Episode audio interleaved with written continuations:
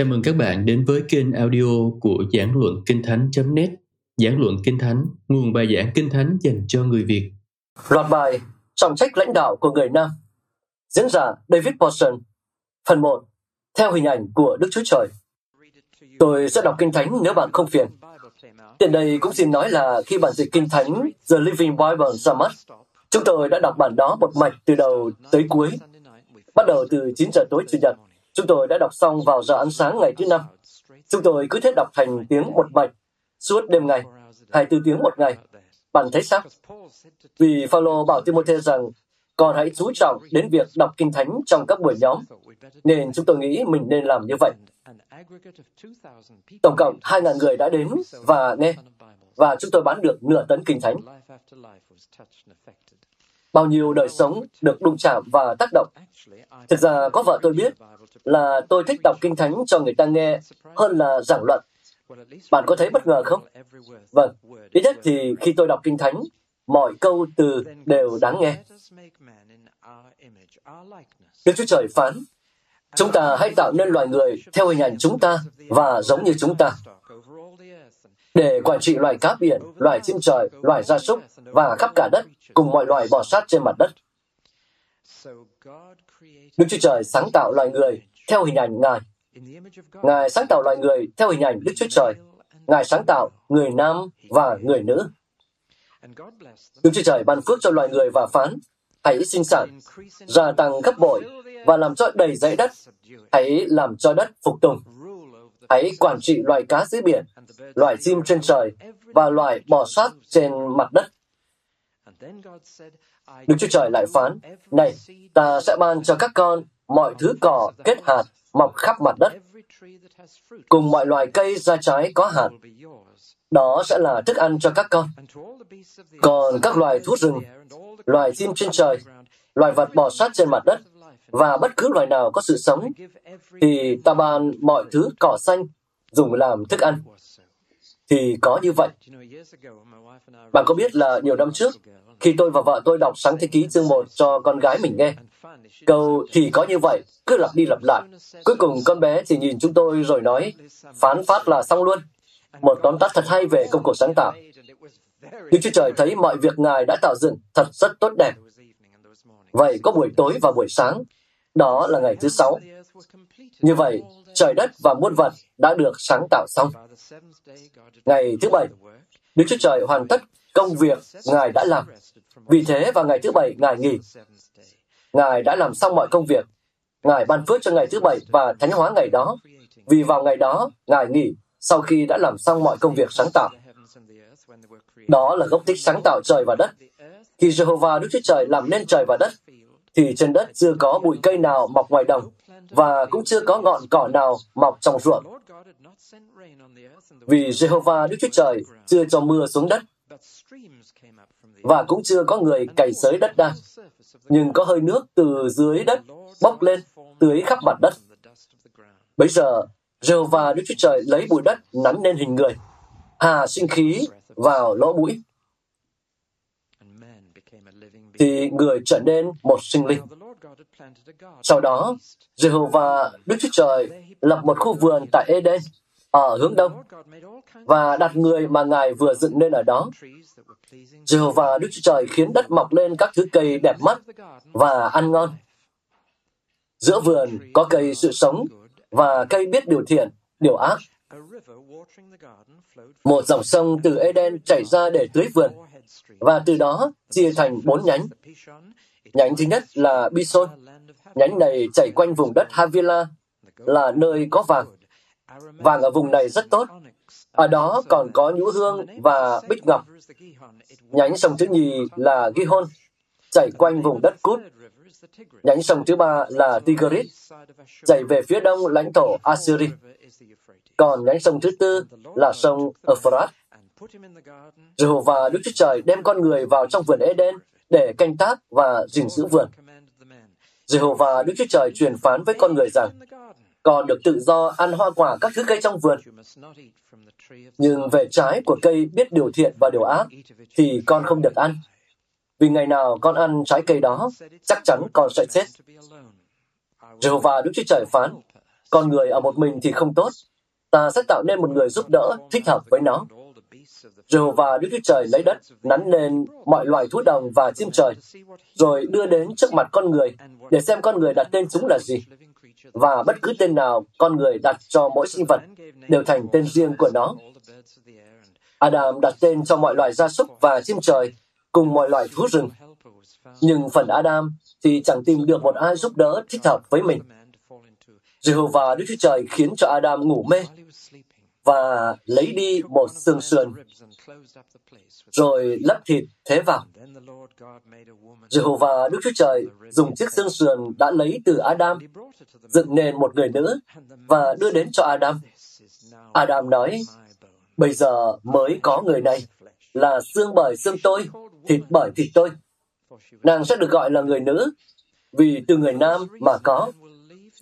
Bởi vậy, người nam sẽ lìa cha mẹ mà gắn bó với vợ mình, và cả hai trở nên một thịt.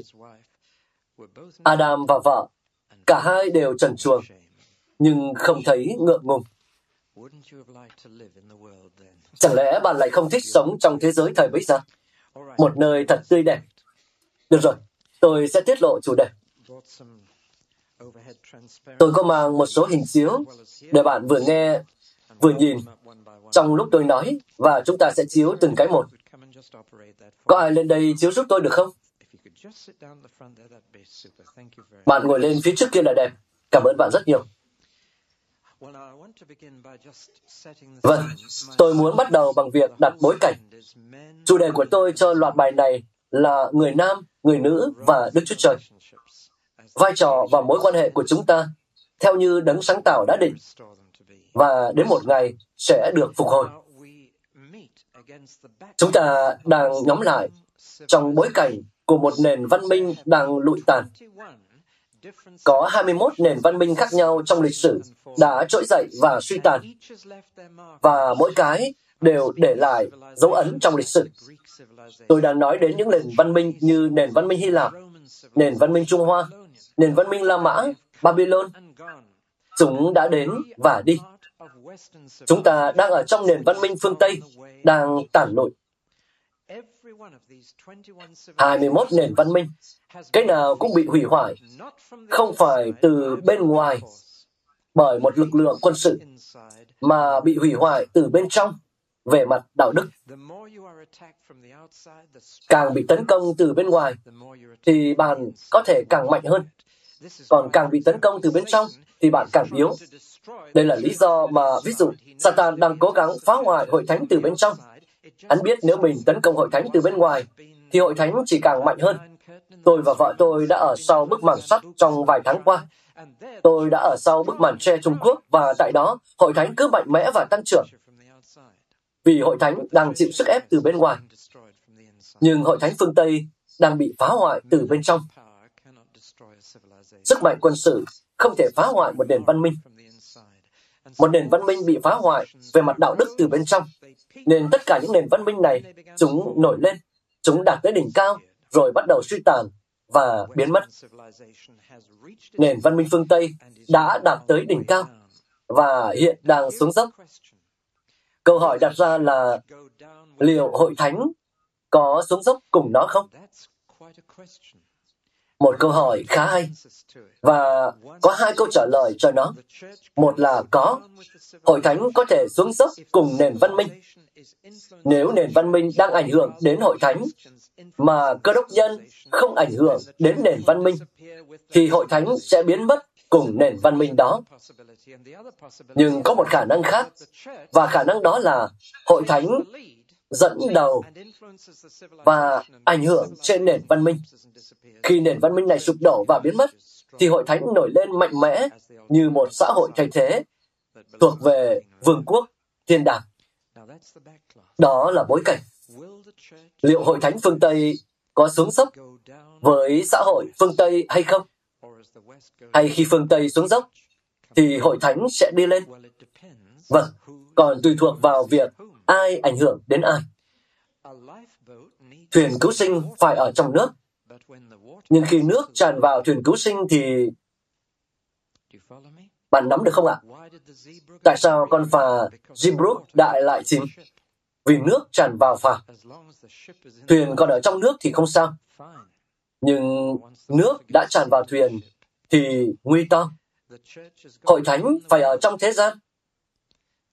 Nhưng khi thế gian vào trong hội thánh thì nguy to. Hội thánh cần ảnh hưởng đến nền văn minh theo hướng khả quan hơn, làm muối và ánh sáng. Nhưng khi nền văn minh điều khiển chương trình của hội thánh như tình hình hiện tại của thế giới phương Tây, thì thuyền sẽ chìm.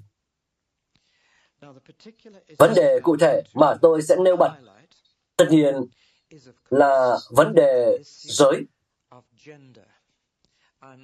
Tôi không dùng từ giới tính. Tôi dùng từ giới là một khái niệm rộng hơn giới tính.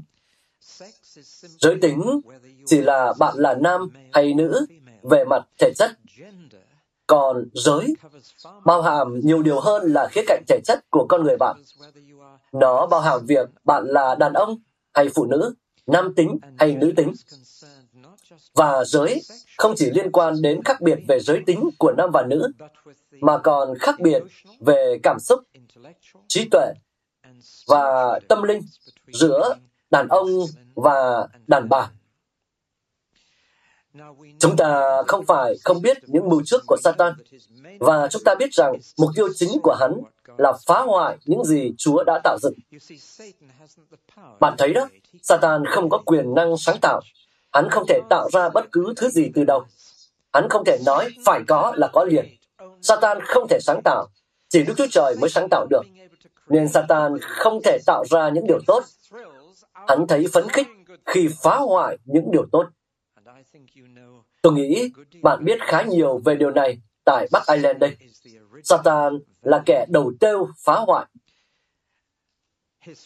Hắn tức tối vì không thể có được vương quốc mà mình muốn, nên phá hoại những điều tốt mà Chúa đang xây dựng cho hạ giận. Nên hắn thấy phấn khích khi phá hoại nhiều điều. Tôi sẽ không nói về điều này, nhưng bạn biết là Satan đang dốc toàn lực vào việc phá hoại các gia đình. Vì Đức Chúa Trời dựng nên gia đình, và Satan đang tìm đủ mọi cách để phá vỡ các cuộc hôn nhân, cướp đi cha mẹ của những đứa con và loại bỏ những gia đình khỏi mặt đất. Và hắn đang thành công. Chúng ta cũng biết rằng Satan đang tập trung giết những đứa trẻ tại các quốc gia cờ đốc. Cho nên, hắn mới giết hết những bé trai tại Ai Cập khi Môi-se chuẩn bị ra đời. Cho nên hắn mới giết hết những bé trai tại Bethlehem khi Chúa Giêsu Giáng sinh. Và đó là lý do tại sao hắn đang tập trung đưa việc phá thai vào các quốc gia cờ đốc. Bạn hiểu điều tôi đang nói không? Chúng ta biết cách hắn vận hành. Hắn đang cố gắng phá hoại sự tôn trọng dành cho luật pháp và trật tự. Hắn đang cố phá hoại sự tôn trọng dành cho hiệu lực của luật pháp và trật tự. Tôi không chỉ nói vậy vì tôi đang ở đất nước này. Hắn đang âm mưu cố gắng phá hoại thẩm quyền đạo đức của cảnh sát Anh quốc và phá hoại sự tôn trọng dành cho họ. Hắn đang tìm cách phá hoại chính phủ có trật tự vì Đức Chúa Trời, bởi sự khôn ngoan, Ngài đã ban chính phủ cho chúng ta. Nhà nước là người phục vụ Chúa, theo Roma chương 13, để ngăn chặn những việc làm xấu xa. Nhưng Satan quyết tâm phá hoại rào chắn đó. Tuy nhiên, chủ đề của tôi trong loạt bài này chỉ là Satan đang cố gắng phá hoại sự khác biệt giữa người nam và người nữ. Vì đó là điều đẹp đẽ nhất mà Đức Chúa Trời đã tạo dựng. Khi Ngài dựng nên nam và nữ, Chúa nói đó là kiệt tác của ta. Đó là điều tuyệt vời nhất ta từng làm. Ta đã đặt chính mình vào đó. Hình ảnh của ta ở trong đó. Và Đức Chúa Trời không bao giờ nói thật rất tốt đẹp về cây cối, thú vật hay chim muông. Nhưng Ngài có nói như vậy sau khi Ngài dựng nên nam và nữ, đàn ông và đàn bà và Satan đang cố gắng phá hoại sự khác biệt đó. Cách đây không lâu, trước khi ra nước ngoài, tôi ra phố để cắt tóc mà để bà nhà tôi đi mua sắm. Cuối cùng tôi tìm được một chỗ mà người ta cắt nhanh được cho mình. Chỉ có điều đó là một tiệm tóc unisex hay trung tính. Một cô nàng rất xinh xắn bắt đầu tỉa tóc cho tôi. Rồi tôi nhìn vào gương và thật buồn cười. Tôi thấy vợ tôi được một anh chàng đẹp trai cắt tóc cho. Trong chính tiệm đó luôn. Chúng tôi chỉ nhìn nhau và suýt chút nữa thì phá lên cười. Nhưng thật là lộn lạo. Đó là bước đi đầu tiên của ma quỷ để hủy hoại sự khác biệt lãng mạn này giữa nam và nữ, trùng tính. Nếu có thể khiến ai cũng mặc quần jeans thì hắn đã đang thành công. Nếu hắn có thể hủy hoại sự khác biệt thì hắn đã có được chỗ đứng. Bước tiếp theo sẽ là đồng tính. Trong đó, hắn nói với người nữ rằng chỉ chẳng cần đàn ông và nói với người nam rằng anh chẳng cần phụ nữ. Cách đây không lâu, tôi có đến một chỗ. Không phải tôi cố tình làm cho bạn sốc, mà chỉ đang cố gắng nói những điều thực tế trong tuần này. Tôi hỏi tôi sẽ ở đâu? Họ đáp, ông sẽ ở với cha sở tại nhà của người. Khi đến đó, tôi phát hiện ra là ông ấy không kết hôn. Chuyện đó làm tôi hơi bất ngờ. Tôi nghĩ, thế thì ai nấu nướng nhỉ? Chắc ông ấy giỏi nấu ăn. Nhưng rồi tôi phát hiện ra là có một chàng trai trong nhà. Ở đó chưa đầy 20 phút, tôi đã thấy họ nhìn nhau theo cách cực kỳ bệnh hoạn và mọi thứ đã rõ ràng. Một anh chàng đã chết vì bệnh AIDS tại nhà này chỉ hai tuần trước khi tôi đến đó. Và trong thời gian tôi ở lại, người ta phải đưa vị cha sở đến bệnh viện vì nghi mắc AIDS. Tôi nhớ là ông ta chỉ khóc lóc, nằm ra sàn nhà luôn, tuôn ra toàn bộ câu chuyện nhấp nhúa đó. Còn tôi đang cố gắng làm các buổi nhóm trong hội thánh của ông ta. Đây thật là công việc của Satan. Năm ngoái tại Úc, chắc các chị em phụ nữ, đặc biệt là những người có kinh nghiệm điều dưỡng hoặc y khoa, sẽ biết rằng đôi khi trứng được thụ tinh không làm tổ trong tử cung, mà trong khoang bụng, hình thành nhau thai và có thể phát triển trong bụng. Đây là một tình trạng nguy hiểm. Nhưng đứa bé có thể sống sót và được lấy ra bằng cách mổ lấy thai. Vào năm ngoái, tại Úc, trứng thụ tinh được cấy vào khoang bụng của một người nam. Anh ta mang bầu đứa trẻ đủ 9 tháng 10 ngày và sinh mổ. Đó là thế giới mà ngày nay chúng ta đang sống. Điều này xảy ra tại một quốc gia cờ đốc, nghĩa là giờ đây, chúng ta có thể có một gia đình toàn nam. Trong vài năm tới, chúng ta có thể chọn giới tính cho thai nhi. Đã có những người phá thai không vì lý do nào khác ngoài việc thai nhi không thuộc giới tính họ muốn. Đây là công việc của ma quỷ. Và tôi hy vọng là bạn ghét hắn. Hắn đang cố gắng phá hoại trật tự sáng tạo của Chúa. Và hắn đang thành công. Ma quỷ không muốn chúng ta là nam, là nữ, là đàn ông và đàn bà. Tôi e rằng tin đồn đã lan rất xa rằng cơ đốc nhân chống lại tình dục. Rằng Đức Chúa Trời chống lại tình dục. Hoàn toàn không phải như vậy. Satan mới là kẻ hủy hoại tình dục. Đức Chúa Trời mới là đấng dựng nên người nam và người nữ. Vâng, đó là bối cảnh cho bài nói chuyện của chúng ta. Và đây không chỉ là trận chiến giữa hội thánh và thế gian. Rất tiếc phải nói như vậy. Đây là trận chiến ngay trong hội thánh, trận chiến ngay trong phong trào đổi mới ân tứ, bởi sự lừa dối cực kỳ tinh vi. Những người được đầy dạy thánh linh đang bị lừa dối về chính vấn đề này. Anh chị em có tin được không? Cho nên chúng ta cần tỉnh thức và mang theo mình không chỉ ơn phân biệt mạnh mẽ để biết bất cứ điều gì đến từ đâu, mà cần nắm thật chắc những gì Kinh Thánh nói về chủ đề này nữa, để chúng ta có thể làm gương cho thế gian. Và thay vì để cho thế gian lên chương trình cho hội thánh, hội thánh có thể bắt đầu lên chương trình cho thế gian. Hay ít nhất là nói rằng chúng tôi có một phương cách tốt hơn. Đó là phương cách của Đức Chúa Trời. Giới thiệu như thế là đủ rồi. Giờ tôi sẽ bắt đầu từ ban đầu. Tôi nghĩ đây là chỗ thích hợp để bắt đầu. Tôi muốn dành khoảng thời gian còn lại trong bài cho hai chương đầu tiên trong Kinh Thánh, vì đó chính là nền tảng cho mọi câu hỏi của chúng ta hôm nay. Tôi phải xử trí thế nào với ông chồng vô tín của mình đây? Câu trả lời có trong sáng thế ký chương 1 và chương 2. Còn ly hôn và tái hôn thì sao? Câu trả lời có trong sáng thế ký chương 1 và 2. Tôi không nói vậy vì tôi tự nghĩ ra, mà vì khi được hỏi về việc ly dị, Chúa Giêsu đã trích sáng thế ký chương 2. Khi Phaolô nói đến mối quan hệ nam và nữ, vai trò của người nam và người nữ trong hội thánh, ông đã quay lại ngay với sáng thế ký chương 1 và chương 2. Nói cách khác, sáng thế ký chương 1 và 2 là hướng dẫn của nhà sản xuất.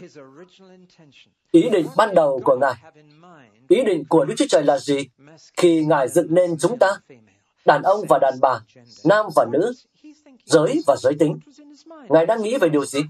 Điều gì có trong tâm trí, tấm lòng của Ngài? Tại sao Ngài lại làm như vậy? Chính trong sáng thế ký chương 1 và 2 mà chúng ta sẽ tìm thấy câu trả lời thật kỳ diệu là cho mọi vấn đề mà hôm nay chúng ta nói đến. Để chuẩn bị cho những bài này, tôi đã đọc 5 cuốn sách nữ quyền để hiểu người ta đang nói cái gì. Thế là tôi không chỉ đọc kinh thánh mà còn nghe xem người ta nói gì, nhưng có đánh giá những gì họ nói trong ánh sáng của lời Chúa. Tôi nghĩ tất cả mọi người trong đây, kể cả người nói, sẽ phát hiện ra rằng mình phải suy nghĩ lại những gì mình đã thừa nhận là phương cách cơ đốc trong lĩnh vực này. Chúng ta sẽ có một số bất ngờ khi đi tiếp. Chắc chắn là như vậy. Rồi, nếu bạn có từng bắt đầu đọc Kinh Thánh, dù bạn có bị mắc kẹt ở Lê Vi Ký, thì ít nhất bạn cũng đọc qua được sáng thế ký. Nhân tiện, nếu bạn bị kẹt ở Lê Vi Ký thì đừng bỏ việc đọc Kinh Thánh. Hãy đọc phần Kinh Thánh khác rồi quay lại với Lê Vi Ký. Đừng cố lê lết khi bị mắc kẹt. Nếu bạn bị mắc kẹt ở Lê Vi Ký, thì hãy đọc sang tin lành theo răng rồi quay lại với Lê Vi Ký. Hay tốt hơn nữa là đọc Hebrew rồi quay lại với Lê Vi Ký. Bạn sẽ thấy mình hiểu sách này hơn một chút. Nên bạn không cần đọc Kinh Thánh một mạch, nếu bạn bị kẹt thì hãy đọc một màu khác, nhưng càng đọc toàn bộ Kinh Thánh thì bạn càng hiểu từng phần trong đó. Nếu gần đây có đọc sáng thế ký chương 1 và 2, thì hẳn bạn đã để ý thấy rằng đây là hai phần tường thuật riêng rẽ về công cuộc sáng tạo, được viết từ hai góc độ hoàn toàn khác nhau. Lý do là vì nhiều khi trong Kinh Thánh không thể đưa ra toàn bộ lẽ thật về một tình huống trong một tường thuật. Cho nên mới không thể đưa ra toàn bộ lẽ thật về Chúa Giêsu trong một sách tin lành. Đức Chúa Trời, với sự khôn ngoan của Ngài, đã cho chúng ta bốn chân dung của Chúa Giêsu để truyền đạt toàn bộ lẽ thật cho chúng ta. Và chúng ta cần cả bốn. Mà thừa cho chúng ta thấy vua của người Do Thái, Mark cho chúng ta thấy con người, Luca cho thấy cứu Chúa của thế gian, và răng cho chúng ta thấy con Đức Chúa Trời. Chúng ta cần cả bốn chân dung đó để có được toàn bộ lẽ thật về đấng đó. Cũng vậy, các bạn đã để ý thấy sách các vua và sử ký nói về cùng một thời kỳ lịch sử giống hệt nhau, nhưng từ hai góc độ khác nhau. Và bạn cần cả hai bản tường thuật nếu muốn có được toàn bộ lẽ thật. Nói cách khác, đôi khi Chúa ban cho chúng ta hai chiều, đôi khi ba chiều, đôi khi cả bốn chiều. Nhưng cùng một sự kiện, từ các góc độ khác nhau, để có được toàn bộ lẽ thật về nó. Chẳng hạn, nếu muốn có toàn bộ lẽ thật về một người, thì bạn nên nhìn họ theo chiều này và theo chiều này nữa. Người ta chụp ảnh tù nhân theo kiểu đó, đúng không? Góc này và góc này. Nhưng thực ra góc đẹp nhất của tôi là góc này. Nhưng điều đó cho bạn thấy trọn vẹn, nhìn vào các góc độ khác nhau. Tại sao Chúa kể cho chúng ta về công cuộc sáng tạo hai lần, từ hai góc độ rất khác nhau? Vì có hai lẽ thật, hai chiều của công cuộc sáng tạo. Điều tôi sẽ cho bạn thấy trước khi kết thúc buổi tối nay và trong phần còn lại của loạt bài này là nếu chỉ nhìn một trong hai chiều thì bạn sẽ bị mất quân bình. Đó là tình trạng hiện tại. Cơ đốc nhân đang thấy một trong hai điều liên quan đến giới tính. Và nếu chỉ thấy một trong hai, thì họ bị mất quân bình và toàn bộ lẽ thật phải bị thiệt hại vì không gì nguy hiểm hơn là một nửa sự thật. Có một manh mối nhỏ. Sáng thế ký 1 nói rằng nam nữ bình đẳng. Sáng thế ký 2 nói rằng nam nữ không bình đẳng. Hai chiều hướng đó đều cần thiết và chúng ta gộp chúng lại thành toàn bộ lẽ thật. Nếu chỉ thấy lẽ thật đầu tiên rằng nam nữ bình đẳng, thì bạn sẽ đi lệch hướng, trở nên mất quân mình. Nhưng nếu chỉ thấy lẽ thật rằng nam nữ không bình đẳng, thì bạn cũng sẽ đi lệch hướng. Trích một câu tân ước, Führer, một sứ đồ đã kết hôn, tôi mừng vì điều đó. Bởi lẽ ai cũng phản bác Phaolô vì ông không lấy vợ. Nhưng Führer nói giống hệt như Phaolô, mà ông có vợ rồi. Ông có mẹ vợ, là người được Chúa Giêsu chữa lành. Và Führer nói thế này, Ông nói với những người làm chồng rằng, đừng khinh thường vợ mình, vì nàng là phái yếu hơn. Vì cả hai đều là người cùng thừa hưởng sự sống đời đời. Đừng khinh thường, vì hai người không bình đẳng, bởi lẽ cả hai đều bình đẳng. Có lẽ bạn chưa bao giờ để ý đến câu đó, nhưng đó là kết quả của việc Führer biết lẽ thật trong sáng thế ký chương 1 và trong sáng thế ký chương 2, rồi gộp chúng lại với nhau. Tiếc là chúng ta thấy rằng một số cơ đốc nhân đang xây dựng toàn bộ quan điểm dựa trên mối quan hệ nam và nữ trong sáng thế ký chương 1. Còn một số lại đang xây dựng toàn bộ trên sáng thế ký chương 2, mà Đức Chúa Trời cho chúng ta cả hai cơ. Rồi, hai chiều kích khác nhau này là gì? Khi đọc sáng thế ký chương 1 rồi nhắm mắt lại, thì bạn đang ở đâu? Khi đọc sáng thế ký, hãy nhắm mắt lại và tưởng tượng xem mình ở đâu. Khi đọc sáng thế ký chương 1, bạn đang ở đâu? Bạn đã bao giờ nghĩ đến chưa? Hình như là chưa. Hầu hết nét mặt của các bạn đều nói lên là chưa. Nhưng thực ra, nếu tối nay bạn về nhà đọc sáng thế ký chương 1, rồi hỏi mình đang ở đâu khi chứng kiến tất cả những điều này xảy ra, bạn đang ở đâu? Bạn đang ở ngay trên không trung. Bạn đang ở trên thiên đàng nhìn xuống và thấy mọi thứ đang xảy ra dưới kia, đúng không? Đó là ấn tượng về chương này. Đó là góc nhìn. Chương này là nhìn từ góc độ của Chúa, góc độ thiên đàng. Bạn đang nhìn xuống và thấy quả bóng nước nho nhỏ này quay vòng trong không gian. Rồi bạn thấy đất khô hiện ra và bạn chứng kiến mọi thứ xảy ra từ xa tít. Và bạn đang nhìn xuống với Chúa từ trên trời và chứng kiến mọi thứ xảy ra ở dưới kia, đúng không? Bài Thánh ca Phi Châu ấy là gì nhỉ? Đồng cỏ xanh tươi à? Bạn đã bao giờ nghe bài ấy chưa? Trong đó, ca sĩ hát ở thể loại Thánh ca Phi Châu về sáng thế ký chương 1 và chứng kiến điều này xảy ra cùng các thiên sứ. Nhưng khi bạn đọc sáng thế ký chương 2 rồi nhắm mắt lại, thì bạn đang ở đâu? Bạn đang ở ngay dưới mặt đất và đang nhìn xung quanh. Bạn không nhìn nó từ trên cao. Bạn đang thực sự ở ngay trong vườn Eden và đang nhìn thấy có Adam, có các loài thú. Ông gọi con kia là tê giác, đặt tên hay thật. Mình chưa thấy con nào giống tê giác hơn con ấy. Và bạn đang nhìn theo chiều ngang.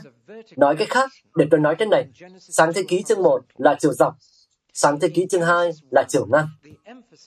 Sáng thế ký chương 1 nhấn mạnh vào mối quan hệ giữa Đức Chúa Trời và con người, giữa đấng sáng tạo và tạo vật của Ngài. Còn trong sáng thế ký chương 2, mối quan hệ mà bạn đang nhìn vào là mối quan hệ giữa những tạo vật đó, giữa con người và các loài thú, giữa người nam và người nữ. Điều này cho chúng ta thấy toàn bộ lẽ thật về nam và nữ. Vì thực ra là giới tính được nhắc đến trong cả sáng thế ký chương 1 và sáng thế ký chương 2.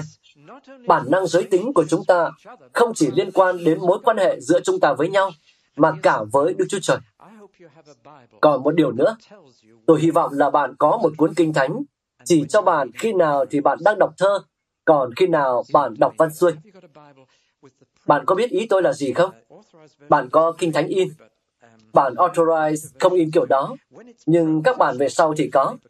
Văn xuôi thì như một cột báo với các từ dàn đều ra đến tận rìa cột. Nhưng thơ thì các dòng ngắn hơn.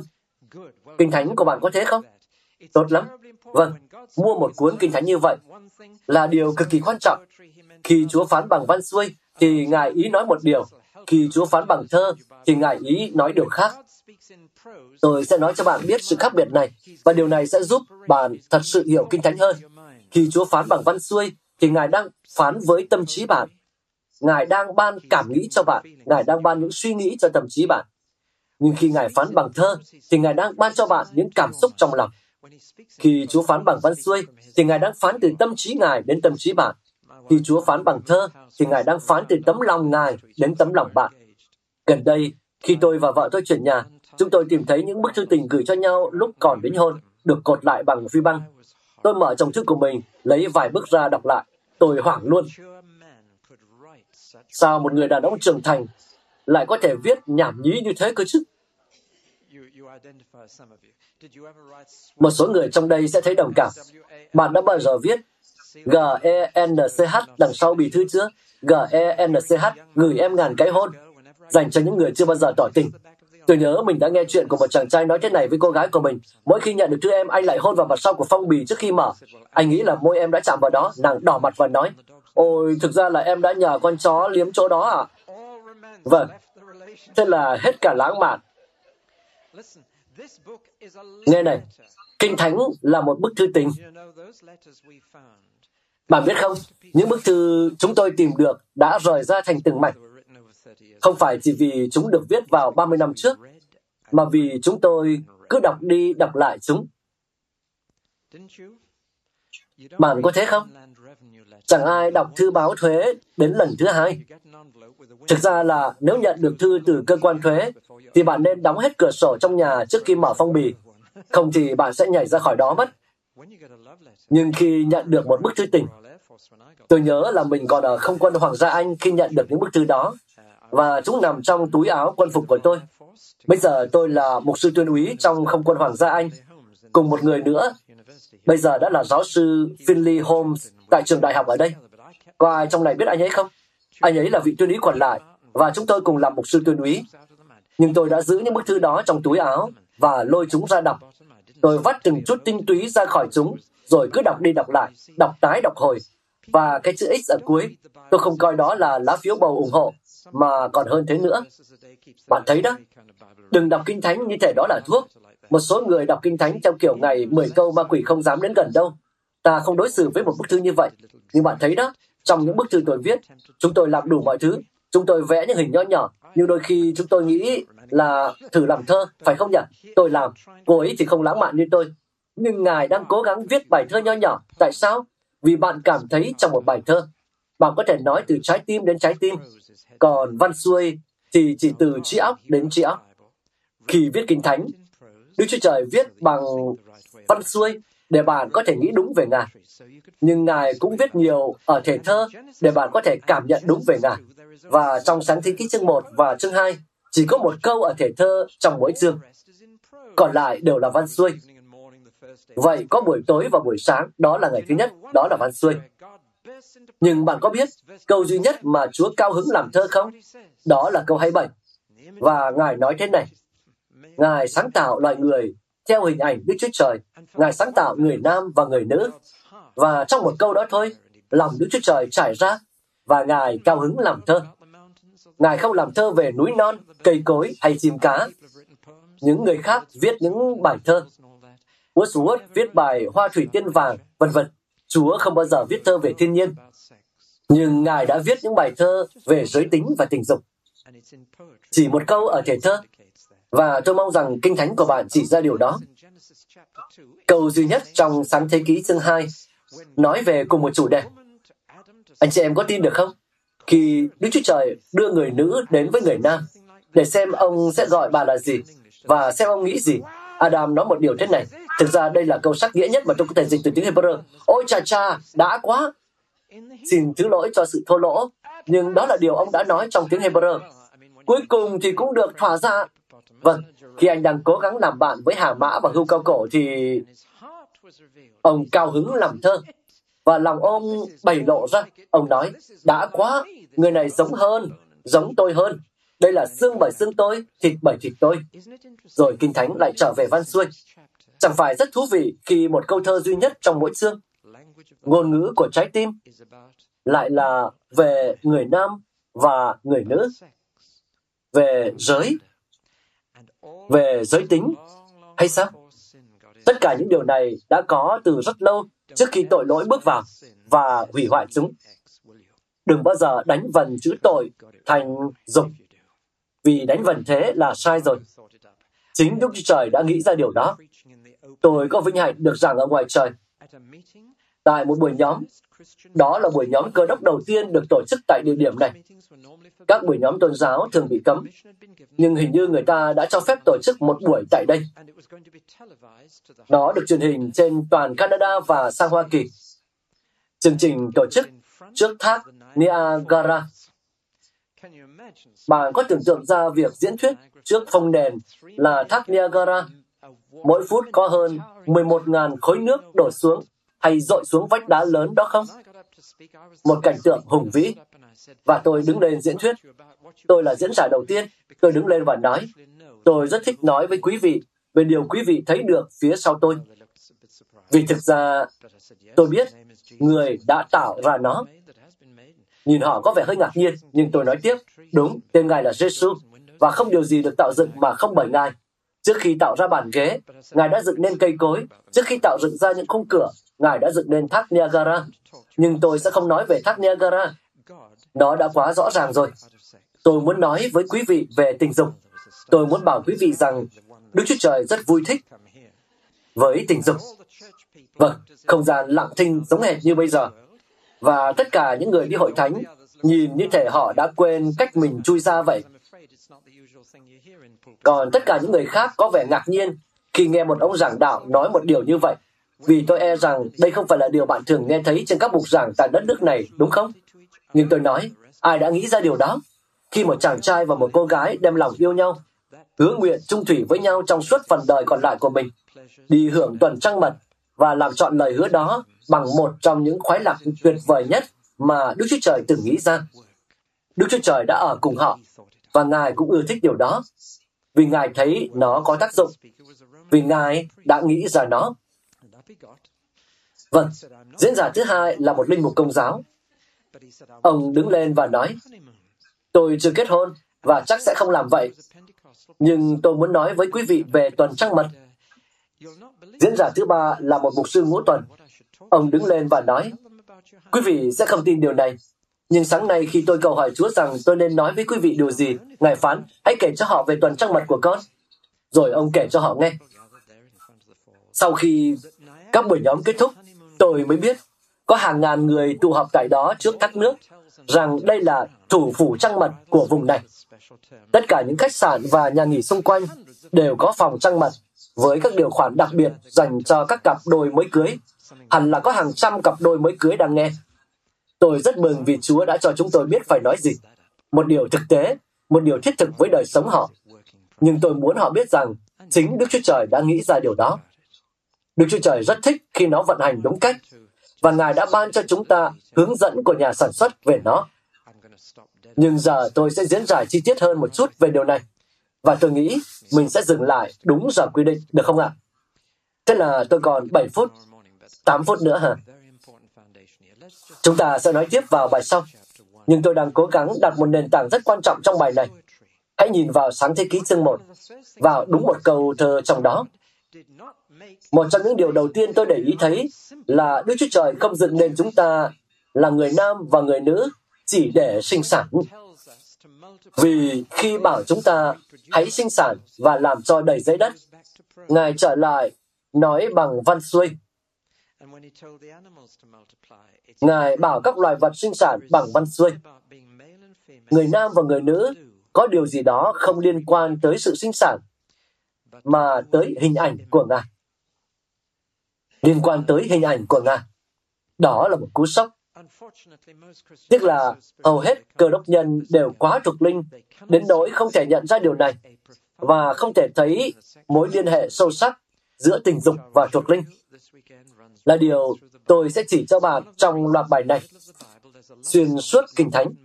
Đây là một trong những lý do tại sao ở giữa Kinh Thánh có một bài tình ca không nhắc gì đến Đức Chúa Trời luôn. Bài ấy được gọi là nhã ca và không có một lẽ thật thuộc linh nào trong đó. Không thấy nói gì đến thiên đàng, không nói gì đến sự cầu nguyện, không nhắc đến Đức Chúa Trời. Đó là một bản tình ca giữa một chàng trai và một cô gái. Và bạn sẽ kinh ngạc khi thấy người ta khó giải nghĩa sách này đến thế nào.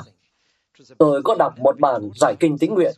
Tôi cố gắng đọc mọi sách về Nhã Ca, vì tôi không thể luận ra rõ ràng về sách đó. Đây là một sách mà tôi chưa từng được dạy trong trường Chúa Nhật. Có lẽ người ta nghĩ rằng tôi còn quá nhỏ.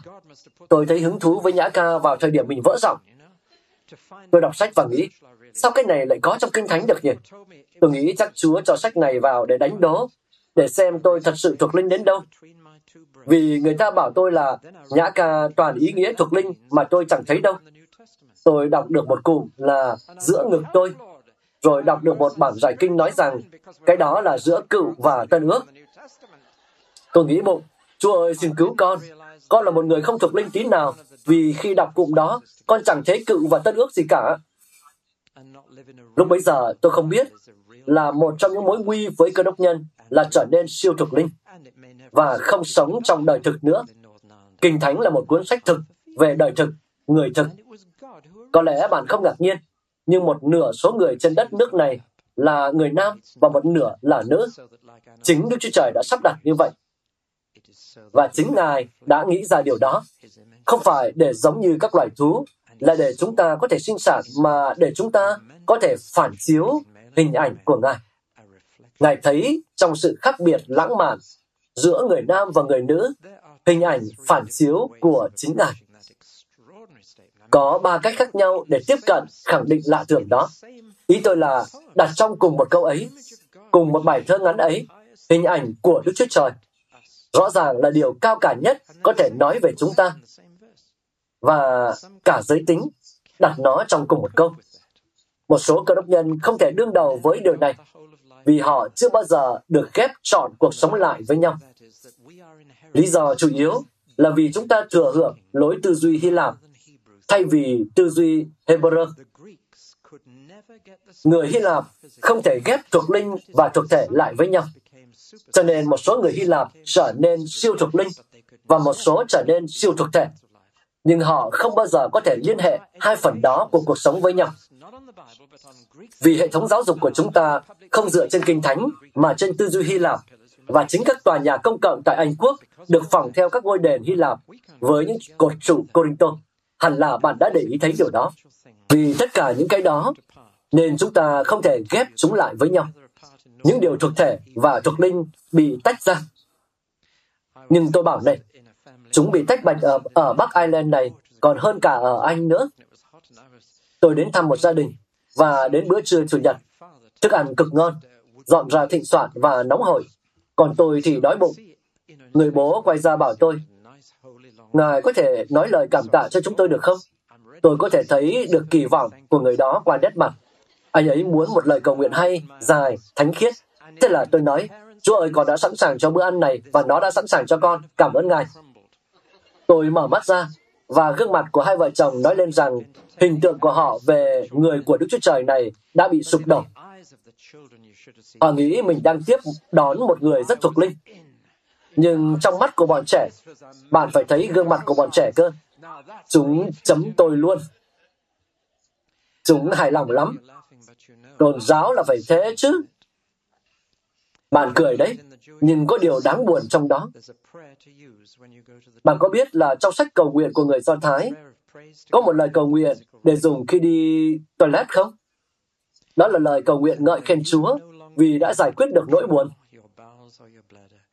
Khi không còn kiểm soát được ruột hoặc bằng quang của mình, thì bạn sẽ ước giá như mình đã ngợi khen Chúa vì chức năng thể chất này.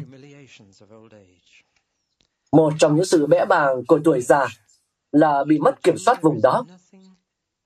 Với người Do Thái thì không có gì mâu thuẫn khi nói Chúa ơi, nhẹ cả người. Còn ngợi khen Ngài vì cơ thể con được dựng nên cách đáng sợ và lạ lùng. Với những cơ đốc nhân siêu thuộc linh thì đó gần như là một sự báng bổ. Nhưng hy vọng rằng không có ai trong đây ra về và nói Ôi cái ông giảng đạo tệ hại ấy, anh có biết ông ấy nhắc đến cái gì không? Ông ấy thực sự còn nhắc đến một điều mà Chúa đã tạo dựng. Hiểu điều tôi đang nói không ạ? Kết quả là chúng ta đọc thấy hình ảnh của Đức Chúa Trời, người nam và người nữ, mà chúng ta lại không thể liên hệ được. Đây là một số cách mà bạn có thể liên hệ đến. Trước hết, có một số người cố gắng nói rằng Chúa lấy hình ảnh Ngài và chia ra làm đôi, bao một nửa hình ảnh cho người nam và một nửa cho người nữ. Đó là một giả thuyết hay ho và nhảm nhí. Nhưng tôi đã nghe thấy, và có lẽ bạn đã được nghe. Tôi rất thích nghĩ theo kiểu, Chúa ban cho tôi khía cạnh công bằng của hình ảnh Ngài, còn vợ tôi là khía cạnh thương xót, và chúng tôi có thể cùng nhau thể hiện trọn vẹn hình ảnh đó với con cái mình. Nhưng thực ra Chúa bảo cả hai chúng tôi vừa công bằng vừa thương xót. Sẽ hay hơn khi chúng ta nghĩ rằng Chúa ban tôi khía cạnh cứng rắn, cho bà nhà tôi khía cạnh mềm mại của bản chất Ngài. Nhưng không, nếu đúng là như vậy, nếu chỉ có một nửa hình ảnh của Chúa ở trên người nữ và một nửa trên người nam, thì bạn không thể nói về Chúa Giêsu rằng sự đầy trọn của thần tính hiện diện trong thân thể Ngài. Vì Ngài là người nam, hoàn toàn là người nam. Và Ngài là hình ảnh trung thực của Đức Chúa Trời theo Hebrew chương 1 câu 3. Nên một nửa là không đủ. Có những khác lại cố ý nói rằng, ý là thế này, Đức Chúa Trời không chỉ là một ngôi, Ngài là ba ngôi một thể, Ngài mang bổn tính kết hợp, Ngài là một gia đình nhỏ, Ngài là bộ ba, nhưng thậm chí còn gần gũi hơn bộ ba. Nên chúng ta dùng từ ba ngôi, Ngài là ba ngôi một thể, và Ngài muốn truyền đạt rằng trong hình ảnh của Ngài, chúng ta không thể mang chỉ một hình ảnh của Ngài. Chúng ta phải mang ít nhất là nhiều hơn một. Cho nên, Ngài dựng nên chúng ta kém hơn ba trong một chút. Ngài dựng nên chúng ta là hai trong một, trong một tính kết hợp của Đức Chúa Trời. Đó là một giả thuyết thú vị, nhưng tôi không nghĩ ý nghĩa thực sự là như vậy. Tôi trở lại với điều này. Đó có nghĩa rằng dù là người nam hay là nữ, thì chúng ta đều mang hình ảnh của Đức Chúa Trời trong sự nam tính và trong sự nữ tính của chúng ta. Nghĩa là trong mối quan hệ của chúng ta với Đức Chúa Trời theo chiều dọc, thì chúng ta hoàn toàn bình đẳng, nam và nữ. Nghĩa là phụ nữ không giống như họ đã bị đối xử tại nhiều nơi và trong nhiều thời đại. Phụ nữ không phải là một loài cấp thấp hơn hay một phái thấp kém hơn. Đối với Đức Chúa Trời là như vậy. Toàn bộ Kinh Thánh đều dựa trên lẽ thật trong sáng thế ký chương 1 rằng trong mối quan hệ với Đức Chúa Trời, người nữ cũng mang hình ảnh Ngài giống hệt như người nam và có giá trị đời đời. Trong các bài sau, chúng ta sẽ thấy rằng khi Chúa Giêsu đến, Ngài bày tỏ sự bình đẳng về giá trị đó trong gần như mọi điều Ngài nói và làm. Một điều cực kỳ khác lạ trong thế giới cổ đại. Hết giờ rồi, tôi hứa là mình sẽ dừng lại, nên tôi sẽ dừng lại tại đây. Nhưng nếu chỉ nghe có thế từ tôi, thì bạn mới chỉ nhận được một nửa lẽ thật. Đó là sáng thế ký chương 1. Nhưng sáng thế ký chương 2 là nửa kia của lẽ thật. Và chúng ta sẽ xét đến điều đó trong bài sau. Trời ơi, con cảm tạ Ngài vì chúng con đã được tạo dựng nên cách quá đáng sợ và lạ lùng. Còn cảm tạ Ngài vì Ngài đã chủ tính mọi thứ kỹ càng, rằng người nam và người nữ là tạo vật của Ngài, hình ảnh của Ngài, rằng tất cả chúng con đều có giá trị đời đời trong mắt Ngài, rằng chúng con cần tôn trọng hình ảnh Ngài nơi người khác. Chúa ơi, khi chúng con cùng nhau khám phá lời Ngài, nguyện chúng con trở nên thích thú với lẽ thật. Một lẽ thật sẽ giải phóng thế gian này khỏi xiềng xích của nó, với khái niệm của riêng nó về sự tự do. Ôi Chúa ơi, xin hãy giải phóng chúng con để trở thành điều Ngài đã định cho chúng con, để tìm thấy nhân dạng thật của mình, giới tính thật của mình trong Chúa Giêsu Christ, Chúa của chúng con, và vì cớ danh Ngài. Amen. Các bạn vừa xem trích đoạn bài giảng được phát trên kênh YouTube và podcast của Giảng Luận Kinh Thánh, kênh nhằm cung cấp cho các tín hữu và tôi tớ Chúa người Việt những bài giảng được chọn lọc của các diễn giả kinh điển trong những thời đại khác nhau. Để biết thêm thông tin về chúng tôi, xin vui lòng truy cập trang web giảng luận kinh thánh.net. Xin chào và hẹn gặp lại các bạn trong những bài giảng tiếp theo.